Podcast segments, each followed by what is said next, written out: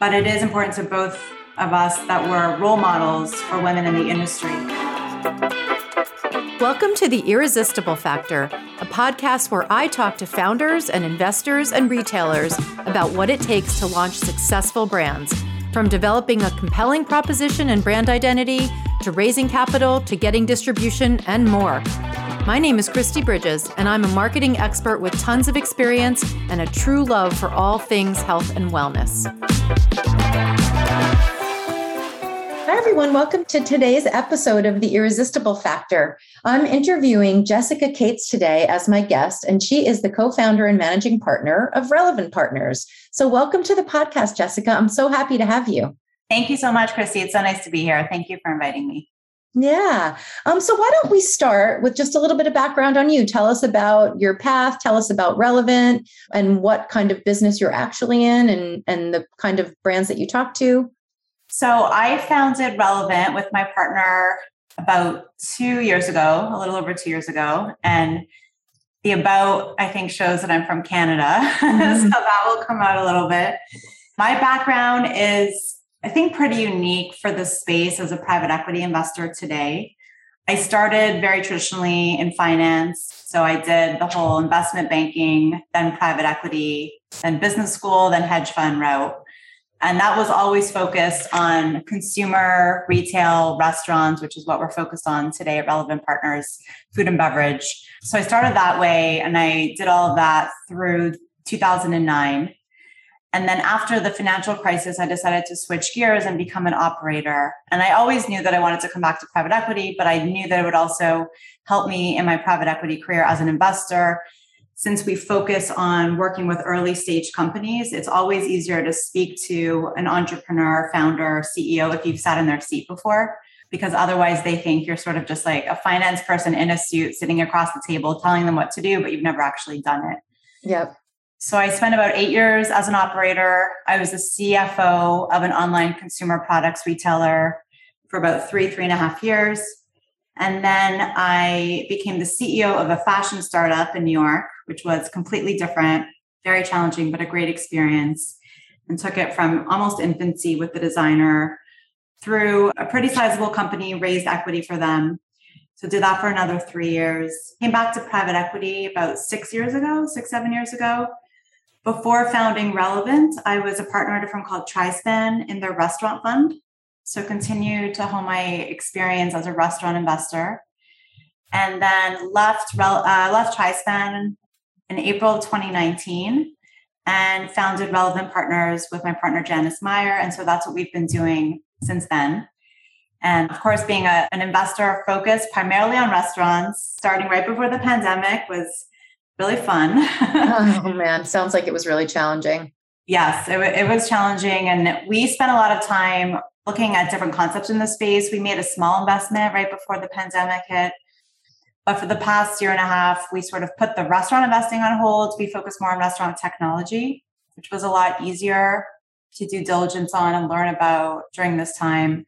And then now we're really getting active again and starting to focus again on pulling the trigger on a great pipeline of investments in food and beverage, restaurant technology, and restaurants. And we also made an investment in a company called Motif Foodworks mm-hmm. a few months ago as part of their Series B, where we were one of the smaller investors on the cap table. It was led by really sizable institutional investors but we loved being able to participate there because Motif is an interesting company and participates in the food tech space, was spun out of Ginkgo Bioworks, and they focus on the plant based food industry, which was one of the categories that we were really excited about.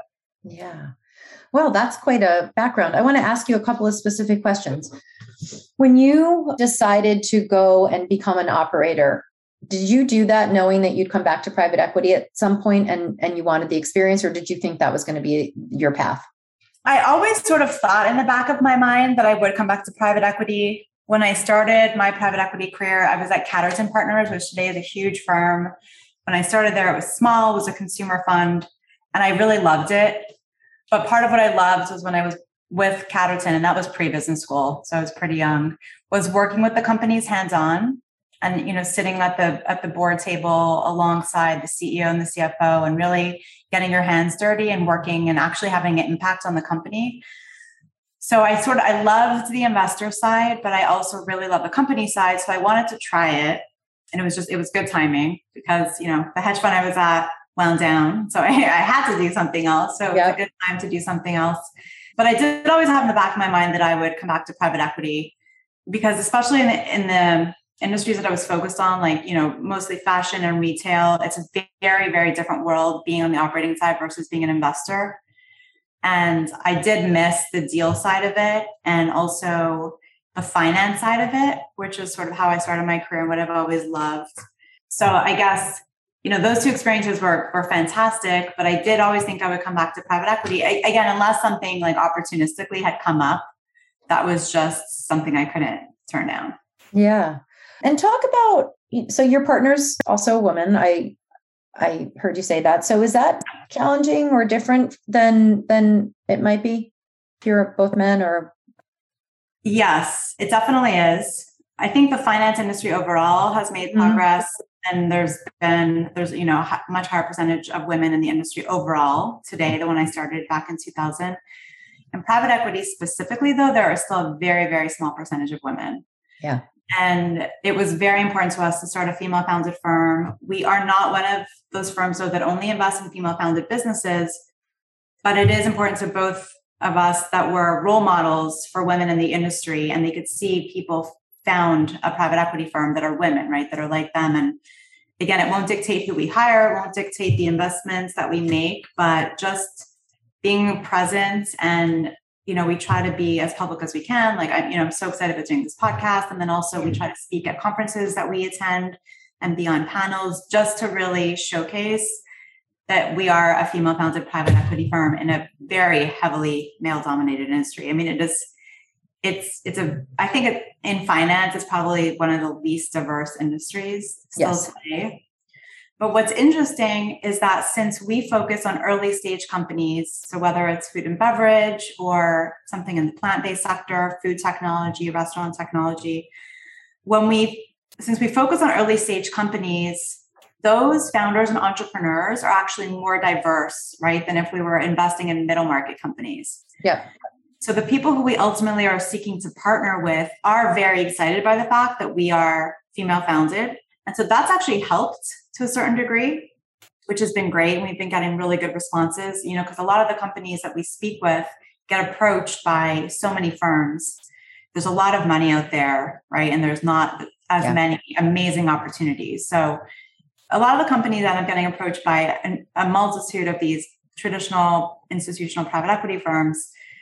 But when we approach them, it's different. And we've been fortunate that we've been getting really great responses from people that we've been reaching out to that they do want to work with someone who looks more like us both in terms of just you know the diversity female founded the fact that we are more likely to be a target consumer of the brands that we're yep. talking to and so that definitely helped us a little bit that's awesome you mentioned things that you were interested in from an investment perspective. Talk about plant based a little bit, because I think that's a super hot topic right now and it's sort of all over the place. I think there's confusion among brands and confusion among consumers. What does it really mean? Is it for vegans? Is it for everyone? It's just, there's so much chatter going on right now. Yes, there really is. And that's why we chose Motif as our investment in this space so far. You know, we'll continue to look at other opportunities. But we really love the trends in the plant based industry. So whether that is a CPG company targeting flexitarians, targeting vegetarians, vegans, that's all very different. We do like to look at the branded companies, but it's so hard to sort of pick a winner, right, in the branded products category, especially since this is a relatively nascent industry. Mm-hmm. There have been a lot of tailwinds, especially in the dairy alternative market, yes. right? With what's happened, you know, even just using Oatly's IPO as an example there's been plenty of tailwinds there. Um, there are a lot of tailwinds also in the meat alternative market with brands such as Beyond and Impossible. But to sort of sit here today and be able to pick the next winner is very hard, even though we love yeah. the category. Yeah. So when we had the opportunity to invest in Motif, it was great because Motif makes ingredients across the category. And today they don't have a branded business and they're mostly B2B focused. So mm-hmm it's a much more diversified investment where whatever they're making through their amazing technology, and they have an incredible r&d department and just what they're doing overall um, and how they look at the industry they're able to affect you know the meat alternative the dairy alternative and affect products that would be consumed by vegans and vegetarians and flexitarians. And so they have a much broader reach. And so that was something that at this early stage it really appealed to us as investors as we continue to get smarter and smarter about the space too. I think at some point we'll probably also make a bet on a branded CPG business in the space that really stands out to us, you know, maybe just because of brand equity or the consumer base or the growth that we see. And, um, you know, we also, I think, would be considered part of the flexitarian group, which is a, a much bigger and growing category of that space now. So that also really appeals to us just from something that we can relate to but it's it's just really interesting to see how that category is going to continue to evolve. And I think why we made the investment in Motif was that it was sort of had a broader reach, and that yeah. was I really felt comfortable. That's really interesting and smart because it is confusing for people now. You know, there's the whole vegan side, which is different than the flexitarian. Now the flexitarian there's a new name called reducitarian or reductitarian, however that, and that's still, I think that's the same as flexitarian, but it's interesting because there's so much talk about it. And now this conference that's going on, obviously, that's talking about environmental issues is really interesting. So, how do you decide what is worth investing in? There's so many especially at the early stage where you guys are there's so many founders and so many brands and and even companies like motif that aren't even branded how do you mm-hmm. decide yeah so that's a really good question and we we sort of have a guidebook that i think we always refer back to at the end of the day i would say and i'll talk about them sort of it's a number of factors but the last thing that really is most important is sort of our gut feeling because of my experience in the industry and Janice's experience in the industry. And our experience is pretty complementary. So we have, you know, pretty good viewpoints that come at it from slightly different places that I think allow us to make good gut decisions for a lot of the things we look at. But we probably turn down like 95% of the opportunities that we see just because we we can't get excited about them right? So so the first thing that we have to feel is just a passion and excitement about the brand or whatever is the opportunity. And since we do focus on the lower middle market i would say aside from just having the opportunity itself and the company pass the sniff test in terms of what they're doing and what category they're in it really starts with the team mm-hmm so when you're you know especially for us when we're investing in something that's earlier stage where there is some type of proof of concept but it hasn't really been fleshed out to an extent that a middle market private equity firm yep. it, it's really about the team that's going to help you get to the next phase because even if it's you know people have great ideas all the time right so even if yes. it's an amazing idea or amazing product or they've gotten a tiny bit of traction or they're getting a lot of press right now for whatever reason in the industry a lot of these things could ultimately be fads but what we need to make sure of is that there is some stickiness and it's yeah. more of a trend than a fad, and also that the team that's present at the company can execute. So with the the restaurant company we had invested in before COVID and that we're about to make another investment in, and we haven't disclosed the name yet, which is why I'm being vague about it. Not only did we love the concept there, but we loved the team. And we thought we could be really great partners to them you know, as a early stage investor, we still also consider ourselves to be a very strategic investor. Yep. So the fact that, you know, if we feel strongly in the team and we do our diligence on them and believe that they can really be successful with or without us, but then taking that to the next stage, we want them to be successful with us, right? We want to be able to provide some strategic value add. And they also have to want that. So we're, we are not irrelevant. We're not the type of investors who are purely financial investors who are going to write a check, sort of have carte blanche, and then walk mm-hmm. away. We want to be really involved, but we also want to make sure that the company wants us to be involved. And sometimes it's very apparent at the beginning that they just want someone to write a check and they don't want to tell them what to do. Sometimes they say that they want a partner, but then during diligence, it comes out that they sort of really don't. And then the best case scenario where we would ultimately pull the trigger on investment is where they truly do want a collaborative partner who will help them with the business and where they can admit there are certain areas where they need help. Yeah. So that was the case with this restaurant concept. Similarly with Motif, I've been fortunate enough to be working as the interim CFO of Motif also for the past year and got to know the team really well. The entire C suite is fantastic. The company has grown almost 3x in terms of the number of people since we started the fundraise wow. Yeah, it's, it's amazing. and now, and it's just an extremely strong and unique team, especially on the, the tech side and the development side of the business and that's what we always look to to to see if something you know if we can make a bet on something to be successful mm-hmm. yeah so i would say that you know definitely number one two and three is the team especially since we're early stage investors making sure that again we can collaborate with entrepreneurs or founders because those are the people who are still running the business at this early stage and that they want someone who would sit on the board and really help them and then whether it's a food and beverage company or a restaurant company or restaurant technology or food tech, there are certain metrics that we look for, right? Mm-hmm. You know, just like typical, you know, KPIs or metrics that we look at in terms of their P&L or their their run rate. The the profitability metrics aren't as important at this early stage because they're so early and we do want investment in the foundation of the company. So if you're you know low revenue business but you're you're still going to be building up the overhead so you're not going to be profitable we don't care about that as much it's more about seeing trends in top line you know as an example and just mm-hmm.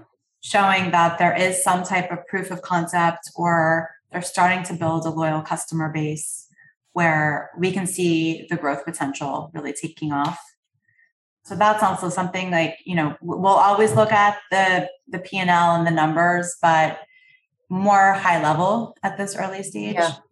And if they need help improving gross profit margin or prime profit margin or anything like that, that's an area where we can come in and help. Yeah. So if it's not as great as it should be, you know, we don't we don't cross it off the list necessarily. And then again, besides sort of finishing off with like a gut check, I would say that the white space where they have to grow is really important for us. So we do a ton of diligence on the industry, again, whatever an industry it may fall into, where there's not a clear brand leader, again, whether it's a retail concept or a food and beverage, CPG type concept. And there's enough white space where there's plenty of room for that company to grow either in its own market or in neighboring markets or nationwide, where we feel like we could be helpful in, in helping it achieve that growth. Yeah. And then ultimately looking at sort of if you're taking it from this phase to the next, what happens then after that? And is there still going to be substantial room to grow for the next 10, 15 years? Yeah. When when you say you partner, right, you want to collaborate with brands and you want people who are open to that, which I think is awesome. And I think it does feel obvious when when people don't want that. What do you do? Like what kinds of things do you do with the brands that you're working with that help them grow? So it depends on the company. So if it's a retail company versus, let's say, a CPG company, it just, I guess, something that ties both of those would be helping them to open doors, helping mm-hmm. them to grow. But what we try to do before we ever would close a deal, again, because what you just said is so true, people will say, Oh, yeah, I'm so excited to have a partner. And then they just want you to go away because they're yeah. like, This is my business. Why are you yep. telling me to? We try to spend a lot of time with the founders and the management team before we, we do a deal and get to know them and spend a lot of in person time.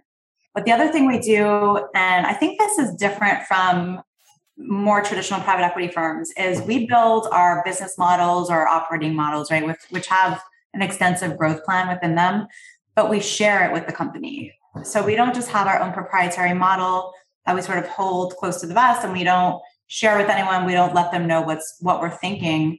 We want that to be collaborative right away because if they see what we're thinking and we can sort of go back and forth and have an iterative process on what this model will ultimately look like, you can get a sense right there if you're on the same page thinking over the next, you know, five, seven years. So that's definitely something that we like to work on together.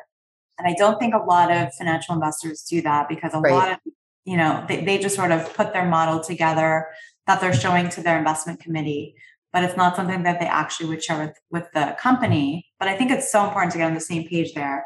And then, you know, what Janice and I have in our network is just a huge network of potential operating partners across categories and across industries. So if we don't feel like we have enough expertise, there's certainly no pride of ownership. We'll put in whoever we need to to either sit on the board or be an advisor, whether it's in operating capacity, strategy, finance, real estate. And again, just do whatever we can to be helpful to the company. In terms of real estate or growth overall, you know, real estate is obviously specific to a restaurant investment, but we like to help the companies not make mistakes. So early stage companies that get growth capital, which is what we focus on in our investment strategy, the biggest mistakes they make and the most expensive mistakes is taking that growth capital and opening stores where they probably shouldn't, right? So you're losing all that money on the the store opening costs plus everything that goes along with that. Or if you're on the food tech or CPG side, trying to get in with new partners, if it's a CPG company, trying to open new doors, whether it's traditional grocery or other retail outlets. And we just try to make sure they, they don't make mistakes. So a lot of times, these early stage companies, if they didn't have an institutional investor or professional investor sitting alongside them, they use their gut, right? So they're like, oh, I grew up yeah. in this area, so we should just, this is a yep. great. Or, you know, I went to school here. It'd be so much fun if we had a restaurant here. Like, yeah. no, that's the wrong way to make that decision. So we help instill some type of structure and and use data analytics and work with them to make sure that you know we're spending the money in the most efficient way to drive the, the greatest value for the company. Yeah. Tell me about your favorite either your favorite investments or brands that you've watched and said, "Oh, I wish I wish I had invested in that one," or you know, I, I just want to get a sense of what kinds of things are interesting to you guys. Well, part of I would say this is pretty relevant because we've only made two investments so far, and one of them we I can't even talk about because it's confidential still. So Motif is definitely one of my favorites. Yeah. Because that's just so different, and they're doing something that no other company is doing. Another favorite investment of mine is Yardbird, which is a restaurant brand. I invested in that when I was at Trispan. They are they were one of my favorite restaurants way back in the day. They started they opened their first restaurant in 2011. That's just one of my favorite. Just you know, being a restaurant investor is so much fun because you get to run around and try the food. And and Yardbird, which is a sort of polished casual Southern cuisine restaurant, is one of my favorites, and it was also my first investment at Trispan as a partner. So that is sort of near and dear to my heart. But that's a good example of a concept where there's a lot of white space, right? So you don't see a lot of direct comps, direct competitors to yeah. a yard. The food is fantastic. It's food that's appealing to everyone. It's craveable, which is something we also focus a lot on in the space. Like you're thinking about it, and it's yeah. not just a place where you'll go back to once a year. It's like, okay, they'll go back to a Yardbird or some type of restaurant like that once a month. Mm-hmm. You're thinking about it and you really can't get it anywhere else. And there was a lot of, you know, there was a lot of areas where they could have they could improve through real estate expansion and also through the value add that we were able to provide as investors. So that was one that was really exciting for me. And Janice and I right now are looking at some things that are that sort of encompass like restaurant technology, other opportunities in the restaurant space. The one we're about to invest in, and maybe I'll just shoot you a note after we close that investment, is one of my all time favorites. We're really excited. It, it fits squarely with everything we've been talking about, where we think there's just so much opportunity for them to become a category leader, and there's no awesome. direct goals right now. And then you know other things that we've learned about if you look at the technology side of the world as it touches really any type of consumer business is where are the pain points? Yeah. Right? So so you and i as consumers that are you know front of house consumers let's say to a restaurant or all these businesses that have their back of house pain points whether it's on improving the ordering process right food ordering or supply ordering or managing labor, which is mm-hmm. such a huge industry, yes. just every uh, issue for every industry right now. If there are technologies that help improve the efficiency and reduce the pain points there, but not only just do that, but actually improve margins because of what they're doing. And you know, if you think about hiring people, the hiring process is so long and it's so costly. So if there's something that could help fix that, then that's great. On the scheduling side, if you're able to use forecasting as opposed to just having you know, a human, a manager saying, okay, yeah. we're schedule four people this day and five people. Well, why are you scheduling it that way? Yep.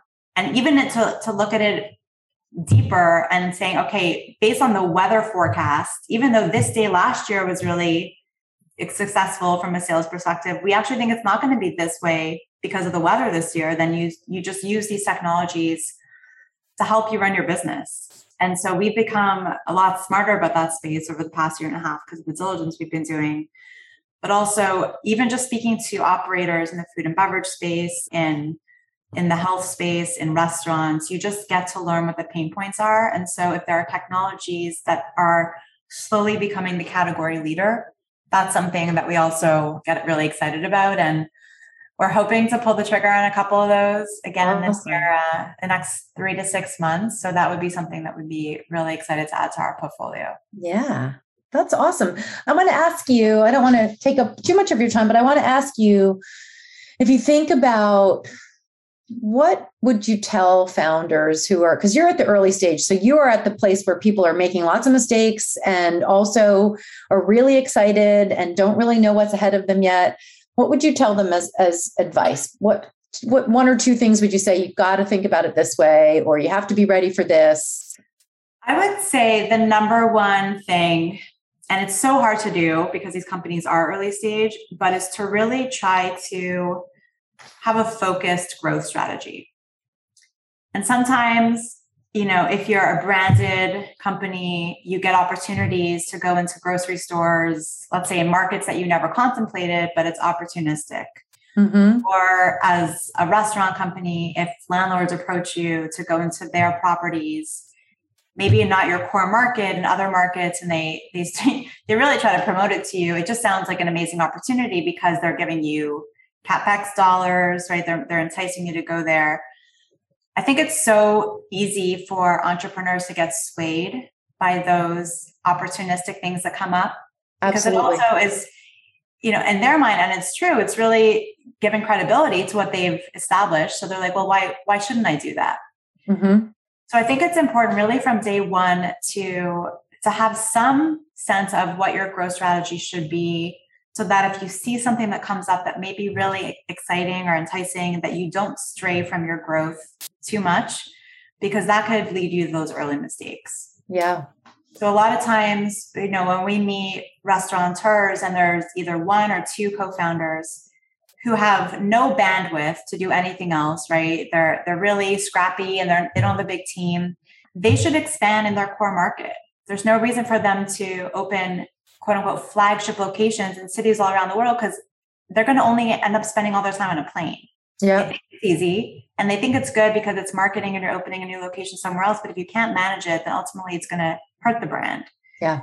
And similarly, for any type of CPG company or food and beverage, is to make sure what you're doing is is on point with your strategy and also works simultaneously to improve the brand equity because that's the only thing that you can really speak to at these early stages, right? You can't talk to investors and say, well, we're super profitable. Yeah. You know, or we're making cash flow, or that's not going to happen. It's really about we know what our brand's about, we know what we stand for. Everything we've done to this point is consistent with that mission, and we've really stayed on this path to keep emphasizing that. And we've had a, smart growth strategy. You know, another thing entrepreneurs like to do sometimes is growing too quickly. Yeah but to have it be a little bit more restrained so that it continues to be a smart growth strategy. So when you're at the point where someone is ready to invest or where you're ready to take investment, you've shown that even though you're young, you really know what you're doing. Someone should bet on you and you've made a lot of smart decisions to date. It's okay to make mistakes, you know, but let's say most of the decisions have been smart. And then all you need at this point is a, is a partner to help you then take everything to the next level. Yep. Yep. I think that's awesome. And I think, you know, I've heard people talk about focus a lot, but I've never heard anyone say use restraint. And I think that's so important because it is wild, right? You get opportunities and you're excited and you're like, I can do it. And then someone comes and says, Why don't you do it this way? And you're like, Yes. And then someone else is like, Do it over here. And it's hard to restrain yourself. And I think that you don't even think about that word because it feels counterintuitive to growth, right? In a way. But I love that you said that because I think that's important. And I think a lot of people, you know, get lost in the in the opportunities and the innovation and all the things that don't need to happen at the beginning yes. that are diversions from focus. And so I think that's really a great, great piece of advice. I'm glad you said it that way because I, I haven't heard anybody say it that way. And I think it's one of the most important things and one of the reasons that brands who could be really successful sometimes aren't. Right. Yeah. That's right. And it's a shame to see that happen. Yeah. But it's so common. Yeah. Um, so so and it's hard to to do that, right? It's hard to say we're actually going to not take this opportunity or slow yeah. down a little bit. But in the long run, and, and always, you know, to have that long term focus in the long run, that's going to make you more successful. Yeah. That's fantastic. That's really, I mean, I think that's a great, great way to wrap. I love that piece of advice. I hope everyone hears it and takes it because I do think that it's one of the biggest mistakes people make. And, you know, you guys are looking at a lot of brands. And like you said, you turn down 95% of the things you see. Mm. That's that's rough, right? Yes. For a brand. Good Lord, that's rough. So I think it's really important that people hear what makes something really truly attractive to an investor because that's where the growth is obviously going to come from. And I love that you partner. I think that's really important. And I, I also think I've heard a lot of stories where people just picked the wrong investors or the wrong private equity firms because they just wanted money and then they wound up in a relationship that they were stuck in and they didn't like it. And so i think that that's also really important. Yeah i mean that's right. It's a relationship. So you have to yeah. think of it like you're literally getting married to this partner. Yeah. yes. Because you'll work with them let's say at least for five years and you find out about a person right when things are not going well. So yeah. you have to make sure that this is someone you want to be in a relationship with for at least five uh, years I think that's another good way to look at it because it's hard to get out of it once you're in it. It is. Yeah. Yeah. yeah. Um, and it's not fun when you're in a, one of those. I mean, just like any relationship, when you want out, you want out. yes. exactly. Oh, God. Interesting. Well, thank you so much. I think this has been fantastic. And I can't wait to get it posted and have people listen to it. I think you have really good advice. And I love the space that you guys are in. And I think it's interesting that you're not necessarily running after brands like you're thinking about what what makes sense and i think that's really cool so i'm really happy for you. Yeah. And one other thing that i'll just say just to plug Rellevant Partners is that yeah. if anyone wants to reach out to us even if you're you know you think you're way too early and just to get advice okay. know, there um, I, I think you'll share the contact info but we're, we're always happy to take calls even if people aren't ready to to take a step in terms of getting an investment, but just want to talk through some things. Um, Janice and I are always happy to, to give our time for that. Cool. I think that's really great because I think people do get nervous and they when they think, well, I don't really want money yet, but I don't know exactly what to do. So I think that's really helpful. And I probably have a bunch of people I could actually connect you with that are in that place where they are sort of like, I don't know, am I ready? Am I not ready? What do I do? So I think that's great. I'll share your contact info for sure. Okay, great. All right. Thank awesome. you so much, Kristi. Yeah, thank you. Thank you for listening to The Irresistible Factor. I'm Kristi Bridges, and I can't wait to see you next Wednesday.